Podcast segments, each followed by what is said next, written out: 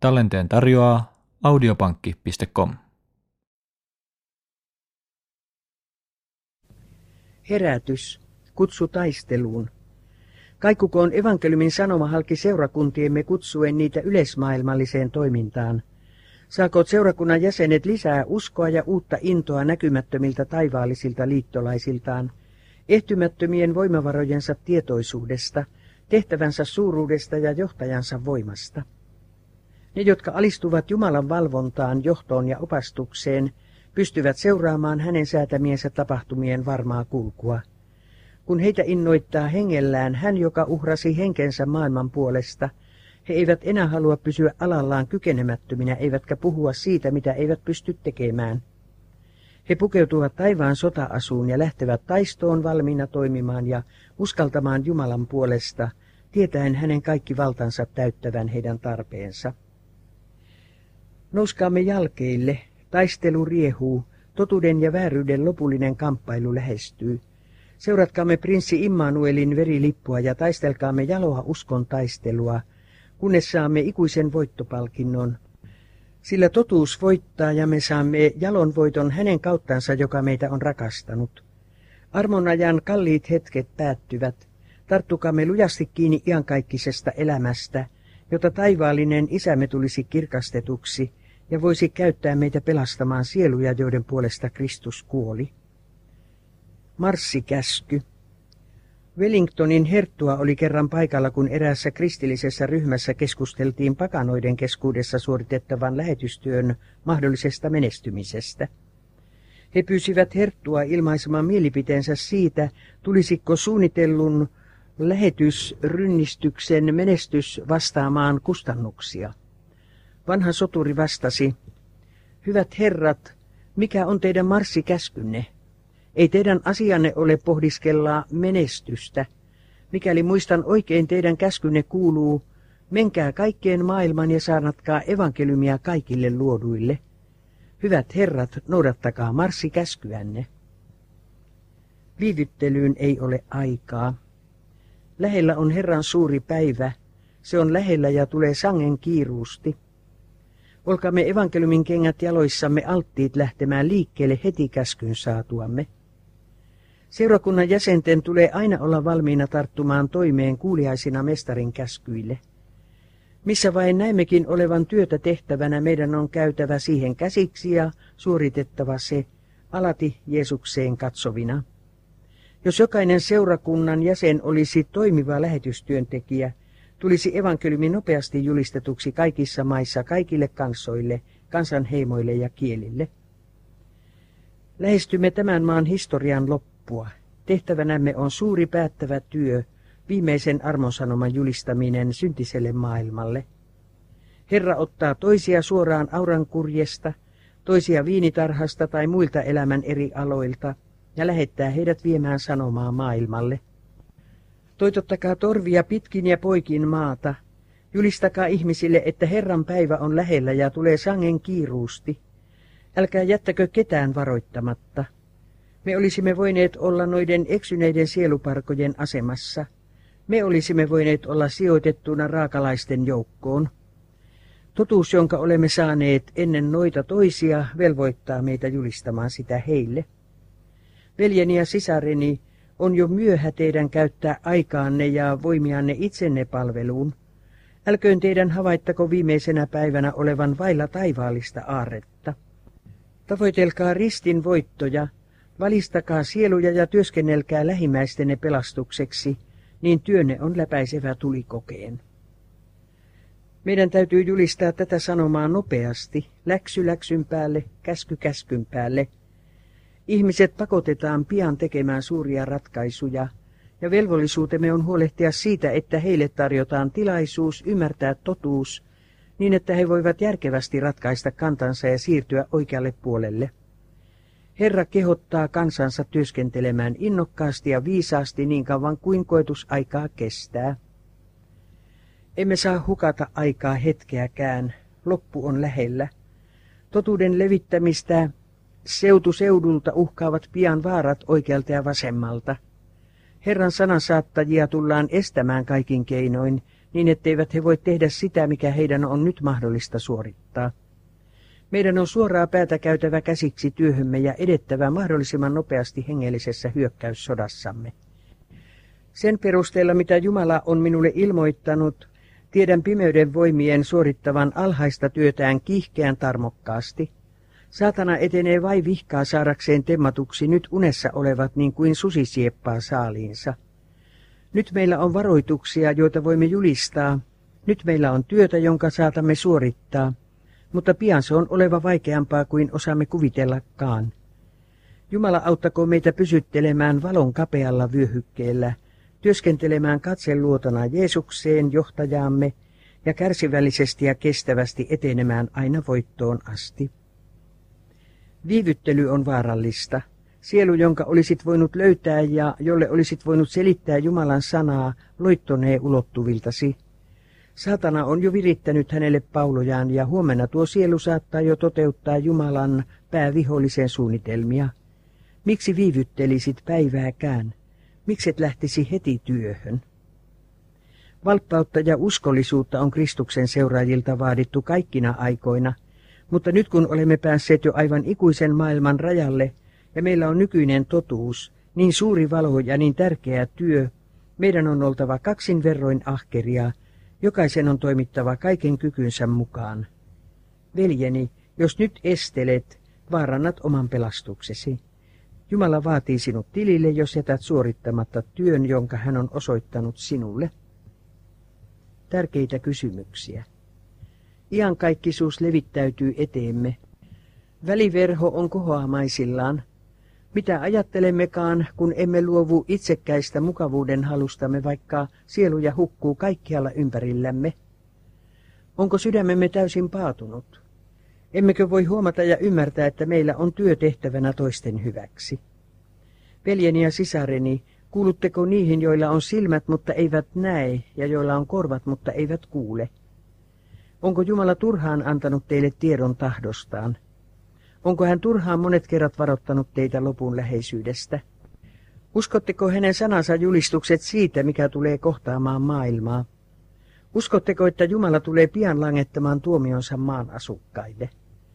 Kuinka sitten voitte olla täydessä levossa, huolettomia ja välinpitämättömiä? Herätyskutsu. Työ päättyy nopeasti ja jumalattomuus lisääntyy joka taholla. Meillä on enää vain vähän työaikaa. Havahtukaamme hengellisestä unen horroksestamme ja pyhittäkäämme Herralle kaikki, mitä meillä on ja mitä olemme. Hänen henkensä on oleva tosi lähetystyöntekijöiden kanssa ja on antava heille palvelukseen tarvittavan voiman. Herätkää veljet ja sisaret, älkää enää nukkuko. Miksi seisotte täällä kaiken päivää joutilaana? Jeesus kutsuu sinua sanomalla, mene tänään tekemään työtä minun viinitarhaani. Kuka vain on vastaanottanut pyhän hengen, on ilmaiseva sen, sillä kaikki hänen voimansa tulee käyttöön tehokkaassa palveluksessa. Kaikki, jotka todella uskossa vastaanottavat Kristuksen, työskentelevät. He tuntevat vastuunsa sieluista. Jumala kehottaa nyt jokaista, jolla on tieto totuudesta ja jolle pyhä totuus on uskottu, nousemaan ja levittämään taivaanvaloa toisille. Herätkää, veljet, oman sielunne tähden, herätkää. Ilman Kristuksen armoa ette voi tehdä mitään. Tehkää työtä niin kauan kuin voitte. Jos silmämme voisivat avautua näkemään langenneiden enkelien toiminnan kohdistuvan niihin, jotka tuntevat itsensä levollisiksi ja pitävät itseään turvattuina, emme tuntisi oloamme niinkään turvalliseksi. Pahat enkelit seuraavat meitä joka hetki. Jumala kehottaa kaikkia sekä saarnaajia että kansaa heräämään. Koko taivas on jalkeilla. Maan historian tapahtumat päättyvät nopeasti. Olemme viimeisten päivien vaarojen keskellä. Vielä suuremmat vaarat ovat edessämme, emmekä kuitenkaan ole hereillä. Tämä Jumalan asian suhteen ilmenevä toiminnan ja innon puute on kauhistavaa. Tämä kuolemankaltainen horrostila on saatanasta. Mitä sanoisin herättääkseni Jumalan jäännöskansan? Minulle näytettiin, että pelottavat tapahtumat ovat tulossa. Saatana ja hänen enkelinsä käyvät kaikella voimallaan Jumalan lasten kimppuun. Hän tietää, että jos he nukkuvat vielä vähän aikaa, hän saa heidät varmasti, sillä heidän häviönsä on varma. Näinä ihmislasten koetusajan loppuhetkinä, jolloin jokaisen sielun kohtalo ratkaistaan pian ikiajoiksi, taivaan ja maan Herra odottaa seurakuntansa herävän toimimaan uutterammin kuin koskaan ennen. Niitä, jotka ovat päässeet vapaiksi Kristuksessa tultuaan tuntemaan kalliin totuuden, Herra Jeesus pitää valittuinaan ja rakkainaan ennen kaikkea muuta maan asujamistoa, ja hän odottaa heidän julistavan sen jaloja tekoja, joka on pimeydestä kutsunut heidät ihmeelliseen valkeuteensa. Niin runsain mitoin saadut siunaukset tulee välittää toisille. Pelastuksen ilosanoma on vietävä kaikille kansanheimoille ja sukukunnille ja kielille ja kansoille. Ei edes yksi sadasta keskuudessamme tee mitään tavanomaisten maailmallisten hankkeittensa lisäksi. Emme ole puoleksikaan selvillä niiden sielujen arvosta, joiden puolesta Kristus kuoli. Jos Kristuksen seuraajat tuntisivat velvollisuutensa, voisi pakanamaissa, missä nyt on ainoastaan yksi lähetyssaarnaaja, olla tuhansia julistamassa evankeliumia. Ja kaikki, jotka eivät voi henkilökohtaisesti ottaa osaa työhön, kannattaisivat sitä varoillaan, myötätunnollaan ja rukouksillaan. Silloin työskenneltäisiin myöskin suuremmalla innolla sielujen hyväksi kristityissä maissa. Tuhansilla on suuri valo ja kalliita tilaisuuksia, mutta he eivät käytä mitenkään vaikutustaan tai varojaan valistaakseen toisia.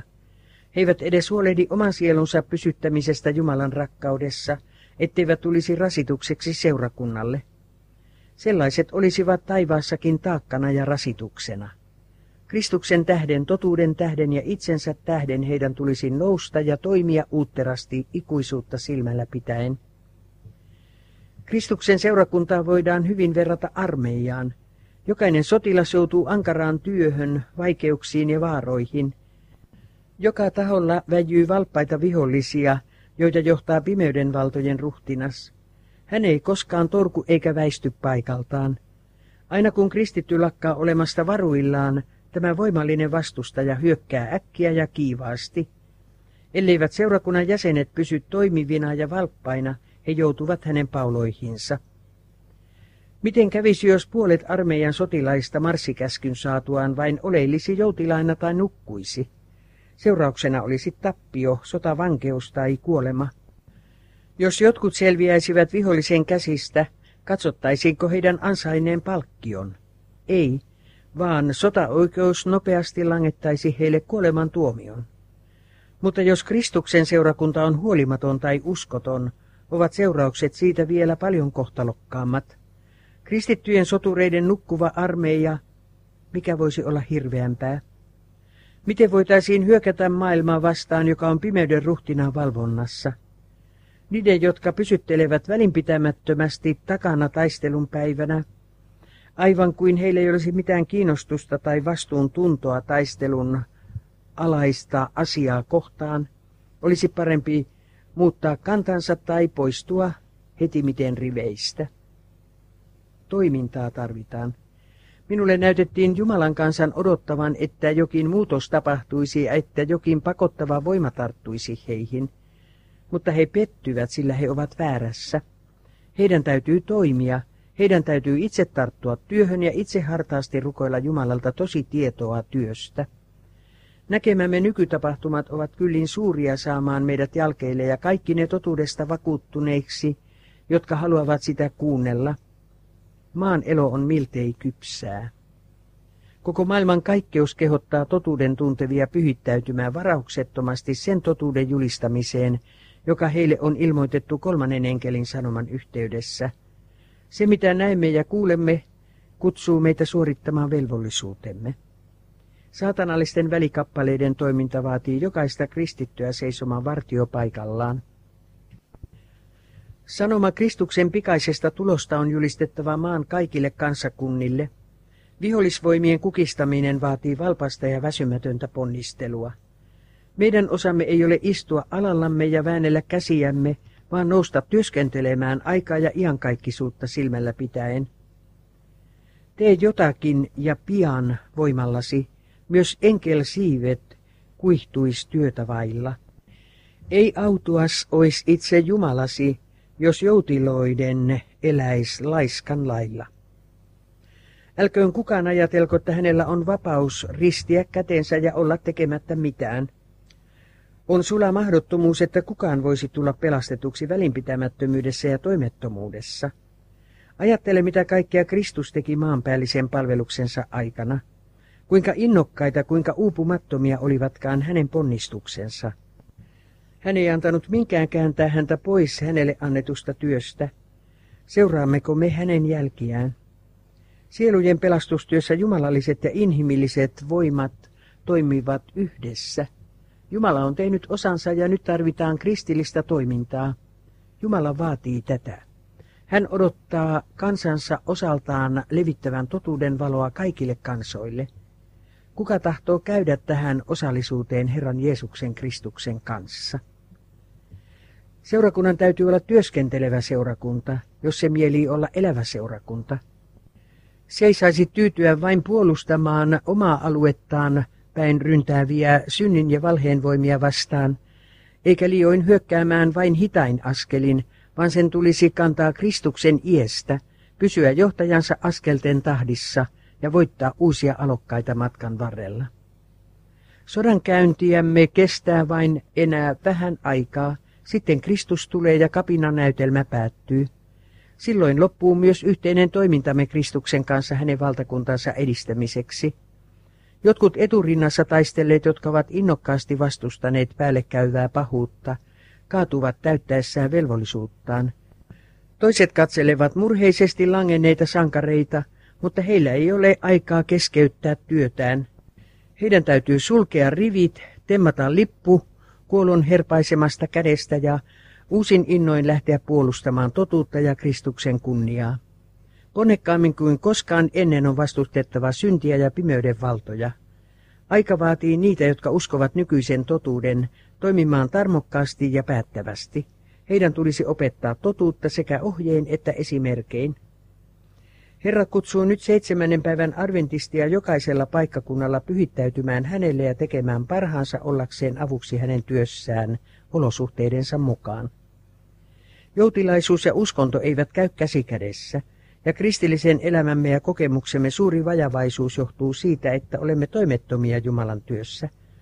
Ruumiisi lihakset tulevat heikoiksi ja käyttökelvottomiksi, ellei niitä harjoiteta jatkuvasti, ja sama koskee myös hengellistä luontoa. Ollaksesi vahva, sinun on harjoitettava kykyjäsi. Meidän tulee olla ahkeria työntekijöitä. Joutilasihminen on surkea olento. Mutta voidaanko mitenkään puolustella joutilaisuutta siinä suuressa työssä, jonka suorittamiseksi Kristus uhrasi henkensä? Hengelliset kyvyt lakkaavat olemasta, ellei niitä harjoiteta, ja saatanan tarkoitus onkin tuhota ne. Koko taivas osallistuu siihen työhön, jolla kansaa valmistetaan, kun Kristus tulee toisen kerran maailmaamme, ja me olemme Jumalan työtovereita. Kaiken loppu on käsillä, nyt meillä on tilaisuus työskennellä. Koko sydämisiä lähetystyöntekijöitä tarvitaan. Ajoittain yritykset saavat aikaan vain vähän hyvää. Meidän on saatava koko huomio kiintymään asiaan. Meidän täytyy olla täysin vakavissamme. Joukossamme on niitä, jotka pysähtyessään rauhassa miettimään asiaa huomaisivat joutilaan asenteensa olevan Jumalalta saamiensa talenttien synnillistä laiminlyöntiä. Mikä on asemamme maailmassa? Olemme odotuksen ajassa. Mutta tätä aikaa ei tule kuluttaa pelkkään ajatukselliseen hartauteen. Odottaminen, valvominen ja valpas työskentely on yhdistettävä toisiinsa. Elämämme ei tulisi olla pelkkää maallisten asioiden harrastelua ja suunnittelua, niin että henkilökohtainen hurskaus ja Jumalan vaatima palvelus tulevat laiminlyödyiksi. Emme saa olla velttoja harrastuksessamme, mutta myös hengessä meidän tulee olla palavia ja palvella Herraa. Sielun lampu on saatettava parhaaseen mahdolliseen kuntoon, ja meillä täytyy olla armon öljyä astioissamme lampujemme lisäksi. Kaikin varokeinoin on ehkäistävä hengellistä herpaantumista, ettei Herran päivä yllättäisi meitä niin kuin varas. Elämme ajassa, jolloin ei saisi ilmetä mitään hengellistä joutilaisuutta. Jokaisen sielun tulee latautua taivaallisella elämän virralla. Tehkää tässä elämässä niin paljon hyvää kuin suinkin voitte. Jeesus haluaisi kaikista hänen nimeään tunnustavista tulevan innokkaita työntekijöitä – Jokaisen jäsenen on välttämätöntä rakentaa kalliolle, joka on Jeesus Kristus. Parhaillaan on nousemassa myrsky, joka tempoo ja koettelee äärimmilleen jokaisen hengellistä perustusta. Välttäkää sen vuoksi hiekkapohjaa, tavoitelkaa kalliota, kaivakaa syvälle, tehkää perustuksenne varmaksi. Rakentakaa, oi rakentakaa ikuisuutta varten, rakentakaa kyynelin ja koko sydämisin rukouksin. Kaunistakoon jokainen teistä tästä edes elämänsä hyvillä teoilla. Kaalepeita tarvitaan eniten näinä viimeisinä päivinä. Taivaallinen mittaus. Luonteen mittausta suoritetaan jatkuvasti.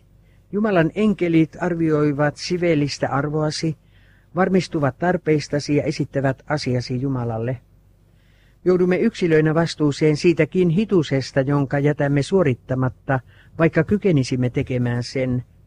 Herra mittaa tarkoin palveluksen jokaisen mahdollisuuden. Sekä käyttämättömistä että kehitetyistä kyvyistä vaaditaan tarkka tili. Jumala pitää meitä vastuullisina kaikesta, miksi voisimme tulla käyttämällä oikein talentteamme. Meidät tuomitaan sen perusteella, mitä meidän olisi pitänyt tehdä, mutta mitä emme suorittaneet, koska emme käyttäneet kykyjämme Jumalan kunniaksi. Vaikka emme kadotakaan sieluamme, saamme ikuisuudessa todeta käyttämättömien talenttiemme seuraukset. Kaikki tieto ja kyky, jonka olisimme voineet saada, mutta jota emme ole hankkineet, aiheuttaa iankaikkista tappiota. Miten olisi voinut käydä? Jos jokainen Kristuksen sotilas olisi täyttänyt velvollisuutensa, ja jos jokainen Sionimuurin vartija olisi antanut pasuunalla selvän äänen, maailma olisi jo ennen tätä kuullut varoitussanoman. Mutta työ on vuosikausia myöhässä. Ihmisten nukkuessa saatana on hiipinyt kimppuumme. Ryhtykäämme nyt saamaamme työhön ja julistakaamme sanomaa, jonka on määrä saada miehet ja naiset tajuamaan vaaransa – jos jokainen seitsemännen päivän adventisti olisi tehnyt saamansa työn, uskovien luku olisi nykyistä paljon suurempi. Kaikissa Amerikan kaupungeissa olisi niitä, jotka olisi johdettu ottamaan vaarin Jumalan lain noudattamista tähdentävästä sanomasta. Jos Jumalan kansa olisi toteuttanut hänen suunnitelmansa julistamalla maailmalle armon sanoman, Kristus olisi ennen tätä tullut maailmaan ja pyhät olisi lausuttu tervetulleiksi Jumalan kaupunkiin. Taivaan luettelo. Maailma tarvitsee lähetystyöntekijöitä, pyhittyneitä kotilähetystyöntekijöitä, eikä taivaan kirjoihin merkitä kristityksi ketään, joka ei osoita lähetysharrastusta. Elleivät seurakunnan jäsenet omakohtaisesti ryhdy tähän työhön, he osoittavat siten, ettei heillä ole mitään elävää yhteyttä Jumalaan. Heidät luetteloidaan laiskoiksi palvelijoiksi. Jokaisessa uskonnollisessa liikkeessä on muutamia, jotka eivät voi kieltää, etteikö asia olisi Jumalan, mutta jotka silti pysyttelevät sivussa ja kieltäytyvät auttamasta millään tavalla. Sellaisten olisi hyvä muistaa ylhäällä pidettävää luetteloa, kirjaa, johon mitään merkintöjä ei jätetä tekemättä eikä tehdä väärin ja jonka perusteella heidät tuomitaan. Siihen merkitään jokainen laiminlyöty Jumalan palvelimisen tilaisuus, ja siinä pysyy myös jokainen uskon ja rakkauden teko ikuisessa muistissa. Aamu yöllä 23. lokakuuta 1879 noin kahden aikaan Herran henki oli ylläni ja katselin tulevan tuomion näkymiä. Kymmenen tuhatta kertaa kymmenen tuhatta oli kokoontunut suuren valtaistuimen eteen, jolla istui näöltään majesteettinen olento. Hänen edessään oli useita kirjoja ja jokaisen kanteen oli tuleliekeillä vaikuttavin kultakirjaimin kirjoitettu taivaan luettelo – sitten avattiin näistä kirjoista yksi, joka sisälsi niiden nimet, jotka sanovat uskovansa totuuden. Heti menetin näkyvistäni valtaistuimen ympärillä olevat lukemattomat miljoonat, ja huomioni kiintyi vain niihin, jotka tunnustautuivat valon ja totuuden lapsiksi. Avattiin toinen kirja, johon oli merkitty totuutta tunnustavien synnit. Itsekkyyden yleisotsikon alla oli joka toinen synti. Yksi luokka oli luetteloitu maan laihduttajiksi, Tuomarin läpitunkevan katseen kohdistuessa näihin heidän laiminlyöntinsä synnit näkyivät selvästi. Kalpein vapisevin huulin he tunnustivat pettäneensä saamansa pyhän luottamuksen. He olivat saaneet varoituksia ja etuoikeuksia, mutta eivät olleet ottaneet niistä vaaria, eivätkä kehittäneet niitä. Nyt he saattoivat nähdä luulleensa liikoja Jumalan armosta. Tosin heillä ei ollut tehtävänä sellaisia tunnustuksia kuin viheliäisillä ja perinjuurin turmeltuneilla – mutta viikunapuun tavoin he olivat kirottuja, koska eivät tuottaneet hedelmää, eivätkä olleet asioineet heille uskotuilla leivisköillä. Tämä luokka oli korottanut itsensä ylimmäksi ja harrasti itsekkäästi vain omaansa. He eivät olleet anteliaita Jumalaa kohtaan, eivätkä olleet noudattaneet hänen vaatimuksiaan. Vaikka he tunnustautuivat Kristuksen palvelijoiksi, eivät tuoneet yhtään sielua hänen luokseen. Jos Jumalan asia olisi ollut heidän yrityksensä varassa, se olisi riutunut, sillä he eivät ainoastaan pidättäneet Jumalan heille lainaamia varoja, vaan itsekin pidättyivät. He olivat antaneet toisten tehdä työn mestarin viinitarhassa ja kantaa suurimman vastuun, ja olivat itsekästi harrastaneet vain omaa ajallista etuaan. Tuomari lausui, kaikki vanhurskautetaan uskonsa perusteella ja tuomitaan tekojensa perusteella. Miten elävästi silloin ilmenikään heidän laiminlyöntinsä ja Jumalan viisas järjestely, jolla hän antoi jokaisen ihmisen tehtäväksi edistää asiaa ja pelastaa toisia ihmisiä. Jokaisen tuli ilmaista elävää uskoa perheessään ja naapuristossaan, suhtautumalla ystävällisesti köyhiin ja myötätuntoisesti ahdistettuihin, osallistumalla lähetystyöhön ja edistämällä Jumalan asiaa varoillaan. Mutta kuten Merokseen kohdistui Jumalan kirous heihin sen perusteella, mitä he eivät olleet tehneet. He olivat harrastaneet vain sitä, mistä saivat tämän elämän suurimman hyödyn, mutta hyvien töiden luettelossa ei heidän nimensä kohdalle valitettavasti ollut mitään merkintää. Meiltä vaaditaan enemmän kuin isiltämme. Meille loistaa suurempi valo kuin aikanaan isillemme, ei Jumala voi hyväksyä eikä kunnioittaa meitä, jos suoritamme vain samaa palvelusta tai teemme samoja tekoja kuin isämme. Jotta Jumala voisi hyväksyä meidät ja siunata meitä samoin kuin heitä, meidän on oltava yhtä uskollisia ja innokkaita kuin hekin, laajennettava valoamme niin kuin he laajensivat omaansa ja toimittava niin kuin he olisivat toimineet, jos olisivat eläneet meidän aikanamme.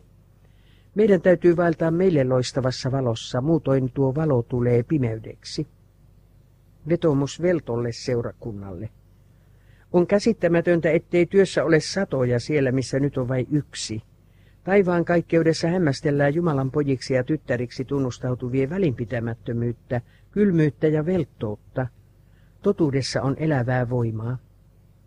Emme koskaan voi pelastua velttoina ja toimettomina. Todella kääntynyt henkilö ei mitenkään voi elää avuttomasti ja hyödyttömästi – emme voi päästä taivaaseen ajelehtimalla. Ei sinne pääse yksikään laiskuri. Ne, jotka kieltäytyvät työskentelemästä Jumalan kanssa maan päällä, eivät työskentelisi hänen kanssaan taivaassakaan. Ei olisi turvallista päästää heitä taivaaseen. Koko taivas tarkkaa tavattoman kiinnostuneena seurakuntaa nähdäkseen, mitä sen jäsenet tekevät valistaakseen pimeydessä olevia. Sinun pitäisi vakavasti ottaa huomioon, että olet tekemisissä suuren Jumalan kanssa – ja sinun pitäisi aina muistaa, ettei hän ole mikään lapsi, jonka kanssa sopii leikitellä. Et voi ryhtyä hänen palvelukseensa silloin, kun haluttaa ja luopua siitä taas silloin, kun huvittaa.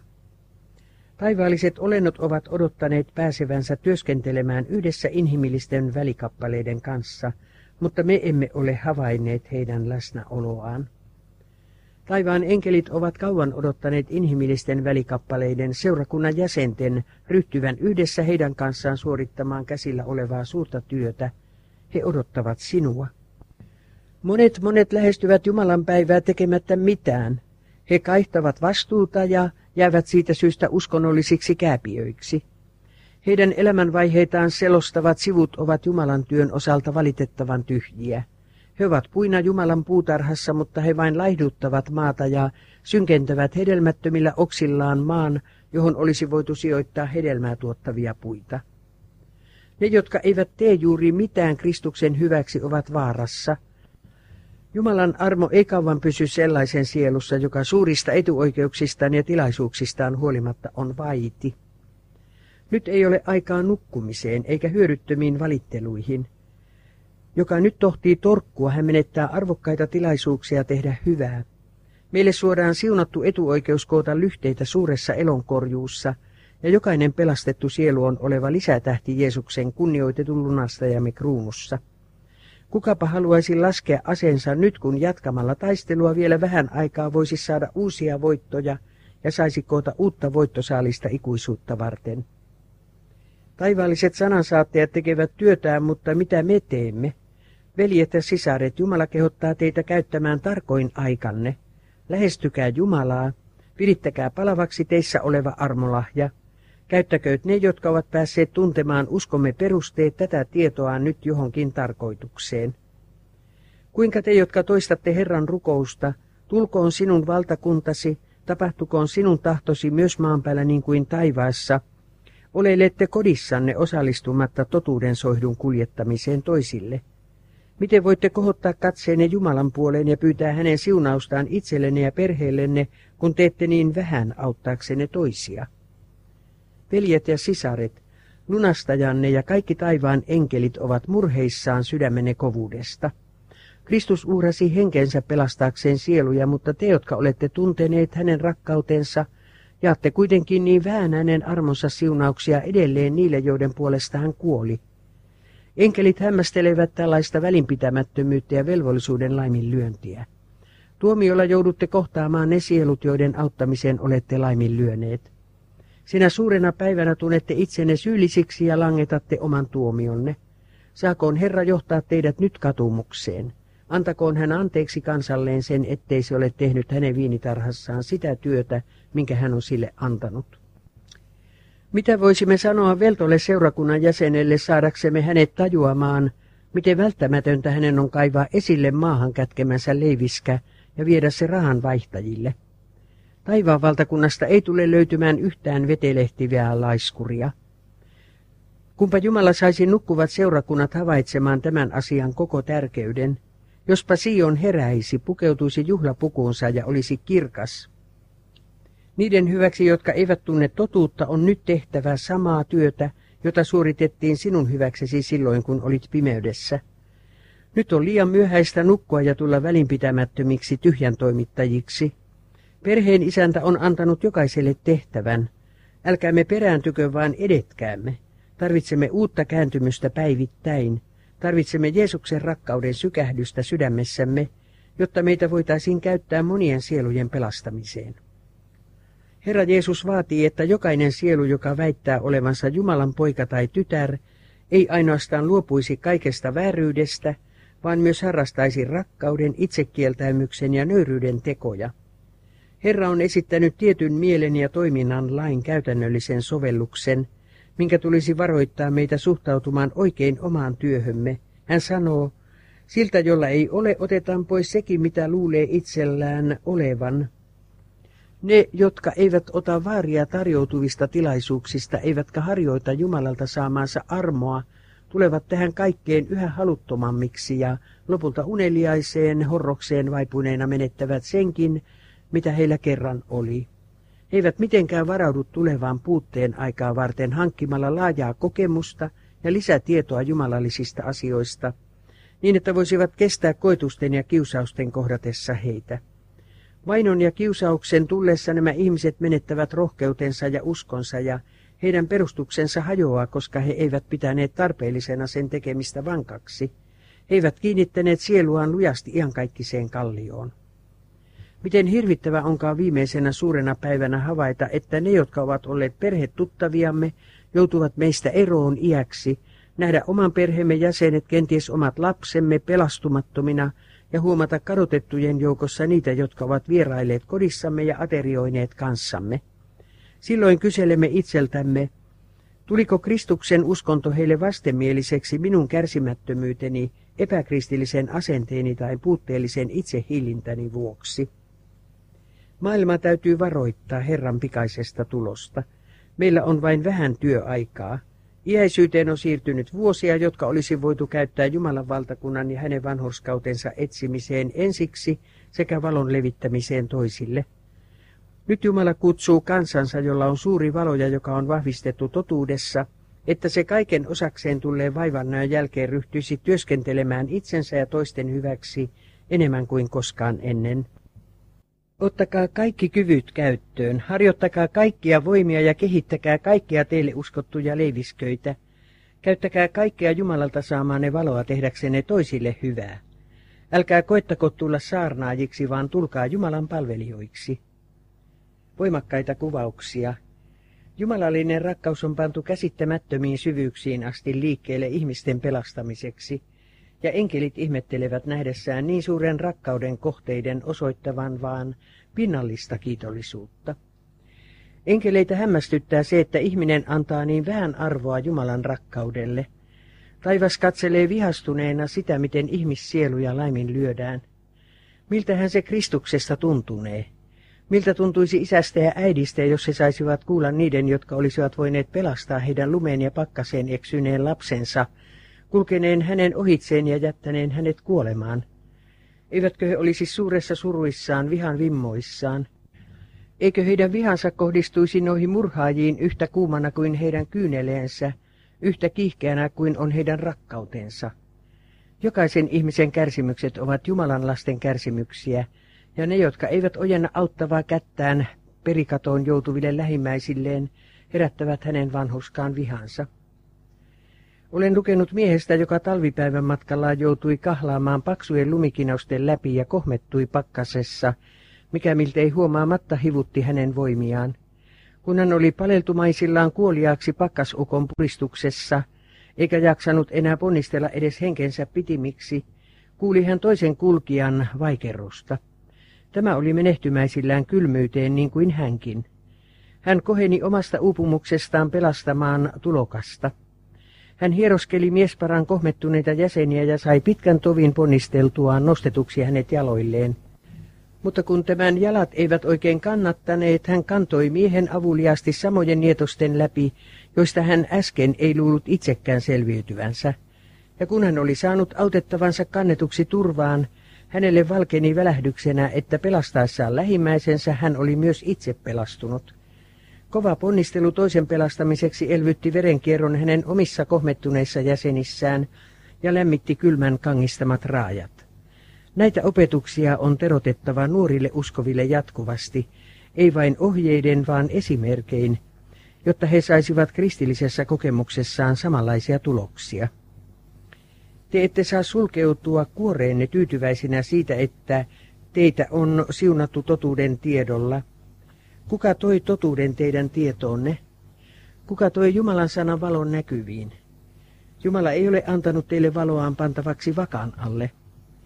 Olen lukenut retkikunnasta, joka lähetettiin etsimään Sir John Franklinia.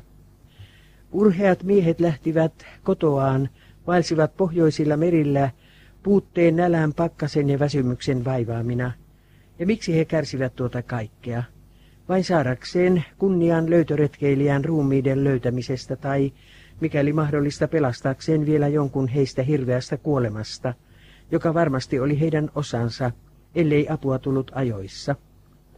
Jos he saattoivat estää yhdenkin miehen joutumasta tuhon omaksi, he katsoivat sen hyvin korvavan heidän kärsimyksensä, sitä varten he luopuivat kaikesta mukavuudestaan ja onnestaan. Ajattele tätä ja harkitse sitten, miten vähän haluamme uhrata ympärillämme olevien kalliiden sielujen pelastamiseksi.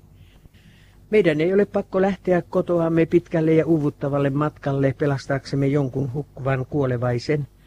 Aivan oviemme vierustoilla kaikkialla ympärillämme joka taholla on pelastettavia, hukkuvia sieluja, miehiä ja naisia, jotka kuolevat ilman toivoa ja ilman Jumalaa. Ja kuitenkin olemme välinpitämättömiä ja itse asiassa, vaikkemme puekkaan sitä sanoiksi, kysymme teoillamme, olenko minä veljeni vartija. Maailma ylistää sankareiksi ja marttyyreiksi näitä miehiä, jotka menettivät henkensä koettaessaan pelastaa toisia. Miltä meistä ikuiseen elämään pyrkivinä pitäisi tuntua, jos emme suostu niihin pieniin uhrauksiin, joita Jumala vaatii meiltä ihmissielujen pelastamiseksi. Erässä Uuden Englannin kaupungissa Yhdysvalloissa rakennettiin kaivoa. Erään miehen ollessa vielä kaivon pohjalla työn loppuvaiheessa kaivon seinämä sortui ja hautasi hänet alleen. Heti annettiin hälytys ja mekaanikkoja, maanviljelijöitä, kauppiaita ja lakimiehiä kiirutti tuota pikaa miehen avuksi. Kiireesti ja auliisti tuotiin paikalle köysiä, tikapuita, lapioita ja kihveleitä. Kuului huutoja, pelastakaa hänet, pelastakaa hänet. Miehet rehkivät epätoivon vimmalla ja hikipäin, kunnes heidän kätensä vapisivat pelkästä uupumuksesta. Lopulta saatiin putki työnnetyksi maakerroksen läpi miehelloa ja huutaen sitä pitkin he kehottivat miestä vastaamaan, mikäli hän oli vielä hengissä. Sitten kuultiin putkesta vastaus. Hengissä, mutta pitäkää kiirettä, täällä loukossa on kauheata olla. Miehet huusivat ilosta ja jatkoivat ponnistelujaan, kunnes tavoittivat miehen ja saivat hänet pelastetuksi. Silloin kaikki puhkesivat kerrassaan taivaita hipovaan riemuun. Hän on pelastettu, kiiri huuto pitkin kaupungin katuja. Osoitettiinko tässä liian suurta intoa ja harrastusta ja vaivaa yhden ainoan miehen pelastamiseksi? Ei suinkaan, mutta mitä on ajallisen elämän menettäminen verrattuna sielun kadottamiseen? Jos uhkaava hengenmeno herättää ihmissydämissä niin väkevän tunteen, eikö sielun menetyksen pitäisi herättää vielä syvempää huolestusta niissä, jotka väittävät käsittävänsä Kristuksesta erossa olevien vaaran? Eikö Jumalan palvelijoiden tule toimia yhtä palavan innokkaasti sielujen pelastamiseksi kuin tässä ponnisteltiin, jotta saataisiin yksi kaivoon hautautunut mies pysymään hengissä?